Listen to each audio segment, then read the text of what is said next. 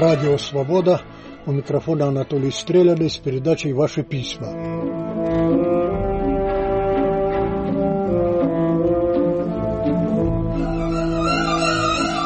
Картошка в огородах, пишет госпожа Таран, это как спорт. Кто первый посадит и кто первый выкопает. А в промежутке прополка, окучивание, борьба с колорадским жуком. От химии не убежишь. Земля – капитал. За нее убивают и ныне, а не только в старых книгах. Земля привязывает к себе, про любовь не спрашивает, стягивает твои руки мертвым узлом. Не люблю работы на земле. Не говорите мне, что все родившиеся на селе так любят работать на полях и огородах, что не представляют себе жизни без этого. Мол, связь с землей прибавляет сил, вдохновляет. Могу поверить, что выращивание цветочков в своей усадьбе – наслаждение. Помню, в Великобритании часто видела, как семейные пары копошатся на клочках земли. Идиллия. Цветничок три на три метра. Это же не прогоны земли, которые требуют ежедневного согбенного стояния, иначе лес сорняков. Эстетическое удовольствие, органическая потребность – это одно, а принуждение к работе на земле, за которым поколение изнуренных крестьянок, горбатившихся на бесконечных полях сахарной свеклы, на ветру, на солнце, под дождем, это другое. Земля, конечно, капитал, только люди вечно помешаны на этом бесценном капитале. Сто лет назад, после переворота, их поманили землицей и затянули в колхозы. Колхозы отбили желание трудиться на земле с любовью и с толком, пишет госпожа Таран. Не так уж давно люди думали, что вот не будет колхозов, и бывшие колхозники станут настоящими хлеборобами, полюбят себя в этом благороднейшем качестве. Но вскоре после распада колхозов-совхозов стало видно, что повальная любовь к земле не вернулась. Тогда пошли разговоры, что колхозная порча проникла в народ навсегда. Это были искренние, красивые, но праздные разговоры. Разговоры мало думающих людей, пусть иной раз и ученых. Упускалось главное. Колхозники – это было сословие, особенно до середины шестидесятых годов. В чем-то оно было менее крепостное, чем за сто лет до этого, в чем-то более. Людей не выпускали из села, не выдавали им паспортов. Господа молодые сталинисты, вам знакомы выражения «паспортизированная местность» и «непаспортизированная местность». Когда паспорта стали наконец выдавать, и люди, естественно, побежали из села, за них взялась пропаганда. «Не сметь! Это не патриотично. Где родился, там и пригодился». О том, что молодежь покидает село, кричали, как о конце света. Выдумывали почины. Всем классом после выпуска остаемся в родном селе. Что значит сословная принадлежность? Это значит, что ты хлебороб, независимо от того, есть у тебя склонность к этому занятию или нет. Людей с тягой к земле в советском народе было не больше и не меньше, чем в любом народе на планете, несколько процентов. Остальные крестьянствовали по принуждению, по принадлежности к сословию. И что мы видим сегодня? Два грандиозных явления. Производством сельхозпродукции занимаются единицы. Остальные жители села, и то не все, копаются в огородах. Охотнейше покупают продукты, в том числе далеко не самые необходимые, хотя получают копеечные пенсии и пособия. В глаза бросается всеобщее отвращение к ручному труду на земле. Малейшая возможность употребить технику используется без раздумий. В моем селе никто не берет в руки косу для заготовки сена. Никто, ни один человек. Выкосить траву перед двором и то заводит свой или нанимает мини-трактор. Всеобщая любовь к мышечному труду может вернуться только с такой катастрофой, которая не оставит людям иного выбора, как взять в руки тяпку, лопату, грабли. Недавно я высказался против обязательного школьного образования. Пусть, мол, решают родители, посылать ли свое чадо даже в первый класс. А где-то с шестого-седьмого уже должно быть личное дело каждого школьника. терять ли там и дальше невозвратное время, или поискать другое место и другие способы. Уважаемый Анатолий Иванович, пишет в связи с этим господа Четвертакова из Омска. Вы, извините, в своем уме? Пока, кажется, в своем, Марина Сергеевна. А почему я так смело высказался, сейчас поясню вам и остальным слушателям «Свободы». Дело в том, что я нисколько не верил и не верю, что мое пожелание когда-нибудь исполнится. Родители, и они прежде всего, они, а не государство, как посылали своих детей в первые и последующие классы, так и будут посылать. Скажу больше. Если бы вдруг вышло постановление, что это не обязательно, они постарались бы еще тверже, уже своей родительской властью, сохранить обязательность. Посмотрите, как настойчиво они выпихивают, так и говоря, выпихиваем своих уже взрослых дочерей и сынов во всякие заведения, которые считаются учебными и даже имеют громкие названия университетов и академий. Еще долго будет ходячим мнение, что с дипломом легче устроиться в жизни. А есть же еще такое слово, как «статус». Его сейчас знают и дошкольники. Диплом, корочки – это статус. А статус – это все, что нужно для счастья. С таким убеждением живут миллионы, чуть ли не с рождения. И уж наверняка до самых похорон. До статусных, понятно, похорон. И, конечно, статусных поминок, пишет Пётр Билык. Послушал вашу передачу про школу и школьное наказание и вспомнил. Где-то в шестом классе мама неожиданно спросила меня, почему почти все матери моих одноклассников рассказывают ей о вызовах в школу, а ее ни разу за все годы не вызывали. Мне, помню, даже как-то неловко, стыдно стало, и я попытался оправдаться и обещал впредь постараться быть как все. Вот каким боком иногда поворачивается жизнь. Да, Петр, вы с вашей матерью не одни такие. Мою мать тоже ни разу не вызывали, хотя по поведению у меня всегда была четверка. По всем предметам пятерки, а по поведению четверка. Не вызывали же мать потому, что знали, не явится. А приводы, как ни странно, не практиковались. Не явится по двум причинам. Первая. Ей было некогда, она работала по двадцать часов в сутки, надо было выживать, осталась без мужа, не вернувшегося с войны, и без крыши над головой. Вторая причина. Ее совершенно не интересовали мои школьные дела. Какие у меня там отметки, какое поведение. Ее занимало мое поведение дома, по хозяйству. Как исполняю уроки по прополке, по заготовке кормов для коровы, свиньи. Это поведение, надо сказать, ее не устраивало. Я подвергался постоянной критике и довольно суровой. На колхоз с десяти лет работал охотно, а на себя в своем хозяйстве спустя рукава.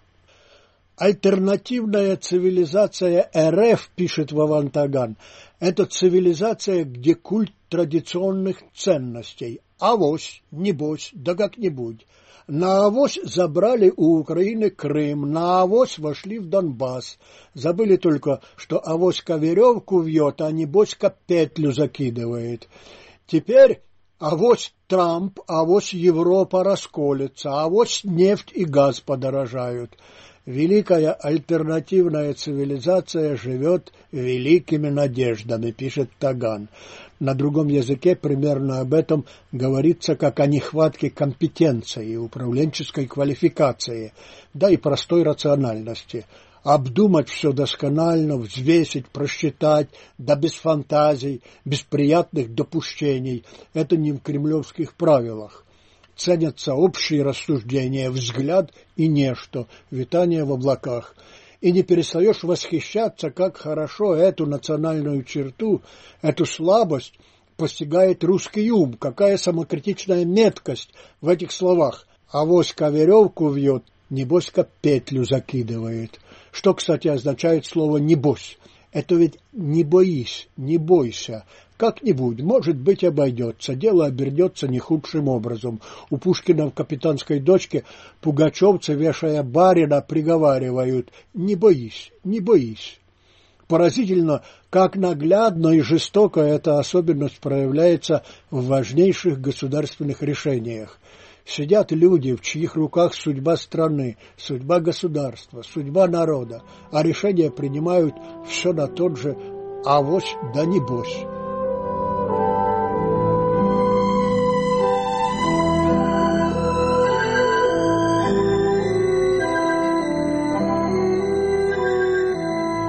Радио «Свобода». У микрофона Анатолий Стрелян с передачей «Ваши письма».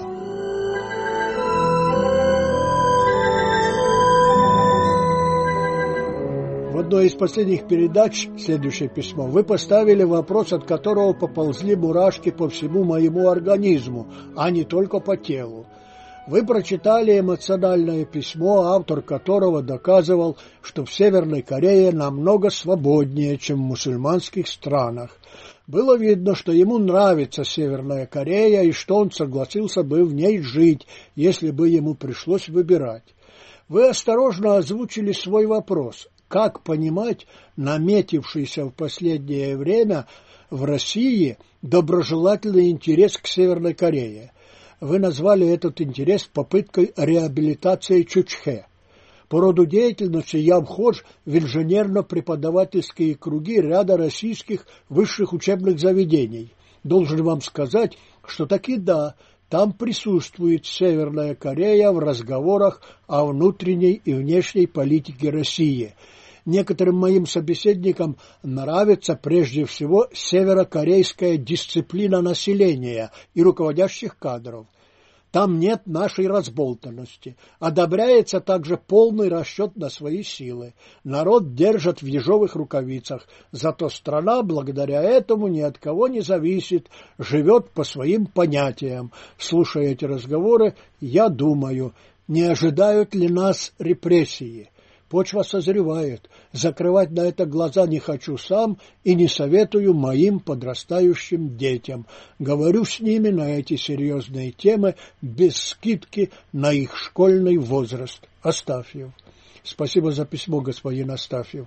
В среде тех русских имперцев, которые обременяют себя мыслями, заметен интерес не только к Северной Корее. Выделяется их интерес к сталинизму, не к Сталину как к личности, а к сталинизму. Чем он их привлекает? Полной властью над экономикой. В нынешней России им этого очень не хватает. Была, говорят, вся воля Кремля над народным хозяйством, причем во имя великой цели. При этом, правда, допускалась мелкая хозяйственная самодеятельность. Сельские жители своими силами строили себе скромные домишки, оказывая соответствующие трудовые услуги друг другу. Существовали базары, кустари-одиночки и даже промысловая кооперация. Что особенно восхищает нынешних патриотов-сталинистов, высилась над всем в Отечестве пара грандиозных проектов, для которых не жалели ничего, называют атомной и ракетной. Верят, что советский народ сознательно шел на жертвы ради державы, явно подразумевают и кровавый террор для дисциплины. Хотят думать, что и сегодня потихоньку растет народная готовность к жертвам.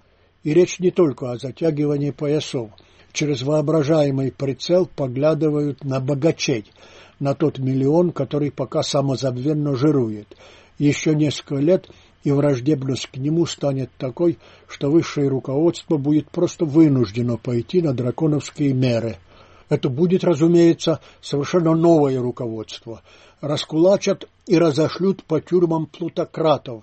Простому народу велят поменьше есть и тратиться на пустяки. Все будет подчинено величайшим проектам во славу Родины. Дисциплина и порядок. И никто нам не указ. Одно могу сказать, друзья. Когда до этого дойдет, скучно никому не будет. Можете смеяться, но не удивлюсь, если своих поверженных противников сталинисты будут именовать путинистами.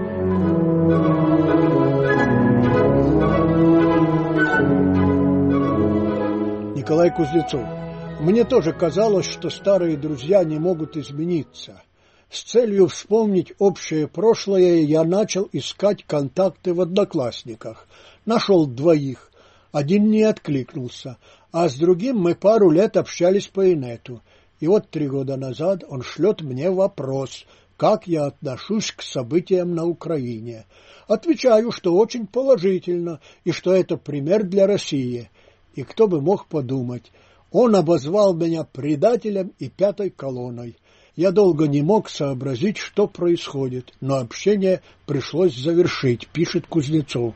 Иностранцы давно отмечают с удивлением, что русские очень склонны к серьезным разговорам обо всем на свете, о своих верованиях и вкусах, о политических взглядах, партийных предпочтениях, о личных и государственных делах, любят спорить и спорят до хрипоты, бывает до разрыва отношений, даже брачных. Вести беседу из вежливости русскому человеку тягостно, светскость не его стихия. Встретив незнакомого, он должен немедленно проникнуть в его сокровенные мысли, узнать, чем он дышит, какого он стана, и, разумеется, обратить его в свою веру. Исповедник, пропагандист и агитатор очень любит задаваться общими вопросами. «Хлебом не корми», один пишет. Так каково же русское мировоззрение? Думаю, это сплав высокомерия, ксенофобии, паранойи, конспирологии, ну и, разумеется, эсхатологизма. Нет? Вон сколько иностранных слов. По-моему, весь русский человек с его мироощущением в одном вопросе, который он задает собутыльнику. «Ты меня уважаешь?» В этом вопросе потребность в том, чтобы видели в нем свободного человека, а не крепостного, каким он до сих пор себя во многом чувствует, и не сказать, что без всяких оснований. Правда, лодырю свобода нужна чуть меньше, чем труженику. В то же время из иного лодыря свобода может сделать труженика. Из Санкт-Петербурга пишет господин Кудрявцев, побывавший в родном селе близ Ижевска. Читаю. Как учитель со стажем обратил внимание прежде всего на школу. Она выглядит нарядно. Видно, что ремонтировалась с чувством, с толком, с расстановкой. Дети хорошо одеты, все с мобильниками, веселые, озорные, честно говоря, немножко чересчур. Как человек православный я обратил внимание и на церковь. Купол блестит, окна чистые, ступени на паперть свежие. Люди, поднимаясь по ним, не спотыкаются, поскольку трезвые. Парк не замусорен, в нем спортивные снаряды для учащихся школы и всех желающих. В селе четыре магазина, побывал во всех.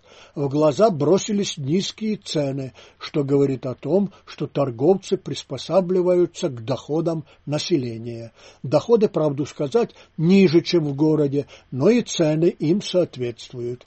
Россия стоит и стоит крепко, не шатается, пишет Кудрявцев с некоторым вызовом, если вы почувствовали.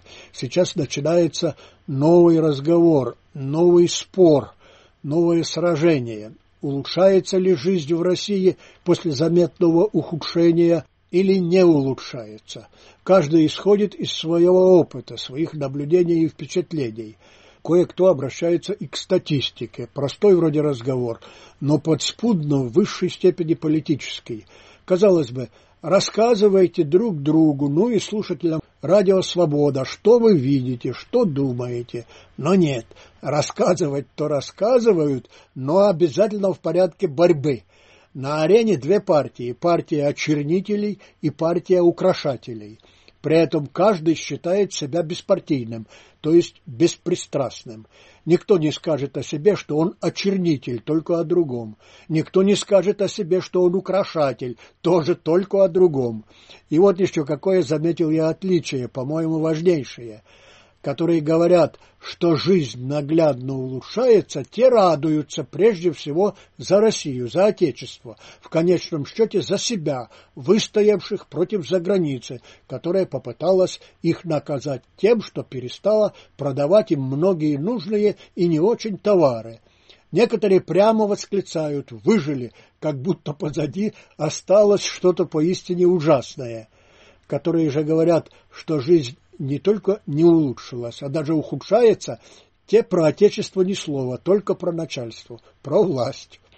Реальность в России, следующее письмо, вовсе не располагает к буханью в литавры. Знаменитый Волгоградский тракторный завод и тот загибается. Тяжело, но нет паники. Никто не бежит и даже не мечтает убежать, не то что сейчас в Латвии или на Украине. Россияне понимают международную ситуацию и терпят. Да, на Россию по факту нападают и обложили. К России и россиянам чудовищно несправедливы. Да, США поддерживают любую сволочь, если она против России и русских. Это реальность. Все понимают, кто виноват – США. Вопрос в другом. Нельзя только терпеть, надо что-то делать. Это мое мнение. Читая это письмо, я вспоминаю выражение «горьким смехом моим посмеюся». Перед нами патриот из патриотов, крымнашист, враг Америки – и не может высказаться у себя на родине так, чтобы его услышала вся страна, прибегает к посредничеству «Радио Свобода», американской радиостанции. Выделю слова этого человека про трудную международную ситуацию. Пусть простят мне молодые или сравнительно молодые слушатели «Свободы», но я должен вспомнить советское время. Что было особенно тяжело для колхозов и совхозов, для их председателей и директоров? Государство выгребало из их закромов почти весь урожай, все зерно без разбора, и продовольственное, и фуражное. На корм скоту, птице, свиньям почти ничего не оставалось.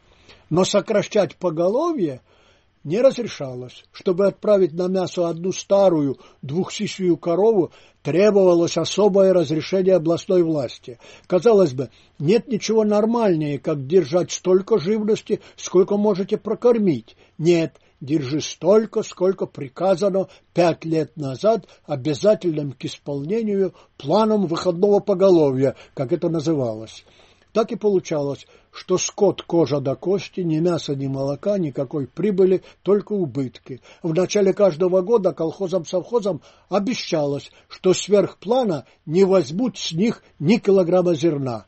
Но начиналась уборка, и следовал приказ с объяснением, что в связи с тяжелой международной обстановкой надо отправить родине все, что будет собрано. А план по мясу и молоку тоже извольте выполнить. И так из года в год, из десятилетия в десятилетие. И вот сегодня мы с вами опять услышали про тяжелую международную обстановку, которую мужественно терпят сознательные граждане России. И это чистая правда. Привычно понимают и привычно терпят. Находят и утешения, странные, но тоже привычные. Одно из утешений – думать, что кому-то еще хуже. Читаю. Люди уезжают из той же Латвии, из России вон не уезжают, массово, по крайней мере. Вот в чем вопрос. Подумайте. Латвия, конечно, не обезлюдиет. Половина трудоспособных на заработках в Европах. Дома только долбаная местная элита с обслугой осваивает гранты, которые Запад дает в обмен на русофобский антироссийский товар. Ну и остальные там пенсионеры с детьми. Долбаная элита учит всех, кто остался, местной мове. Пенсионеры с детьми выживают на деньги тех, кто горбатится в Европах. Вот так и живут. И так жить можно, в конце концов. Жизнь не кончится ни в Латвии, ни на Украине, но это будут и уже есть в значительной мере другие страны. Украина встраивается в Запад вслед за той же Прибалтикой. Вот и у нее будет, как в Прибалтике, промышленность просто схлопнется, как ушли в небытие ВЭФ, РАФИК и прочее. Половина трудоспособных уедут на заработки в ту же Европу. Вы думаете, на Украине будет лучше? А с чего бы это? В Латвии сегодня людей меньше, чем немного погодя, после войны, пишет этот слушатель. Из глубины России пишет, с Волги. Гондурас его уже, судя по всему, не беспокоит. Переключился на Прибалтику и Украину. Но на самом деле все его мысли о России. Значит, что он хочет сказать? Он хочет сказать, что вот не осталась Прибалтика с Россией, не прислонилась к ней после распада Советского Союза и, глядишь, скоро обезлюдиет. Ему не приходит в голову спросить себя, почему эти люди перебираются на Запад, а не на Восток, в Германию, Францию, Испанию, Италию, а не в Россию, не в Белоруссию. Почему даже русские жители Прибалтики переселяются туда же, на Запад, а не в Россию? В России еще не такие благоприятные условия, как на Западе, скажет он. А почему? Потому что подняться на должную высоту России, скажет он, мешает тот же Запад, всякие враги, недруги и соперники. Без такого кивка он не обойдется никак. Если же вы попытаетесь уточнить у него, так что, это Запад побуждает вас выбрасывать мусор, где попало, требовать и давать взятки на каждом шагу, устраивать столпотворения в лечебных заведениях, с опасностью для жизни истреблять запасы спиртосодержащих жидкостей в аптеках, голосовать за бандитов и помешанных, в общем, жить, как вы живете. Немец виноват, француз, американец. Он ответит, что вы уводите разговор в сторону, сбиваетесь на частности и демагогию, что вы, одним словом, враг. А если вы обратите его внимание, что то же самое говорят и некоторые люди в России, он скажет, что и они враги, пятая колонна. Очень хотел бы встретиться со своими русскими друзьями и многочисленными русскими коллегами разных лет по работе, пишет Виталий Иванченко из Киева. Поговорить, как раньше, по душам и узнать, как они думают сегодня обо всем, что произошло за эти последние сорок лет. Мне кажется, что те, с кем я дружески общался в те далекие годы, не могли измениться до такой степени, чтобы нам не захотелось быть рядом сегодня. Но реальная информация в интернете, не в СМИ, из России, говорит о противоположном. Как будто мы с разных планет. Именно, Виталий, именно. Разные планеты. То, что происходит сейчас в России, называется «Кошка бросила котят». Она их бросила после того, как встретила такой отпор Украины и Запада, какого не ожидала. Тогда и наступила послепутинская эра. Тогда. Сейчас она в самом разгаре. Котята живут своей жизнью. Живут, как умеют. Вон почти бессознательно пробует устроить для себя новый сталинизм. Часть из них может оказаться за колючей проволокой. Некоторые из видных устроителей как двурушники.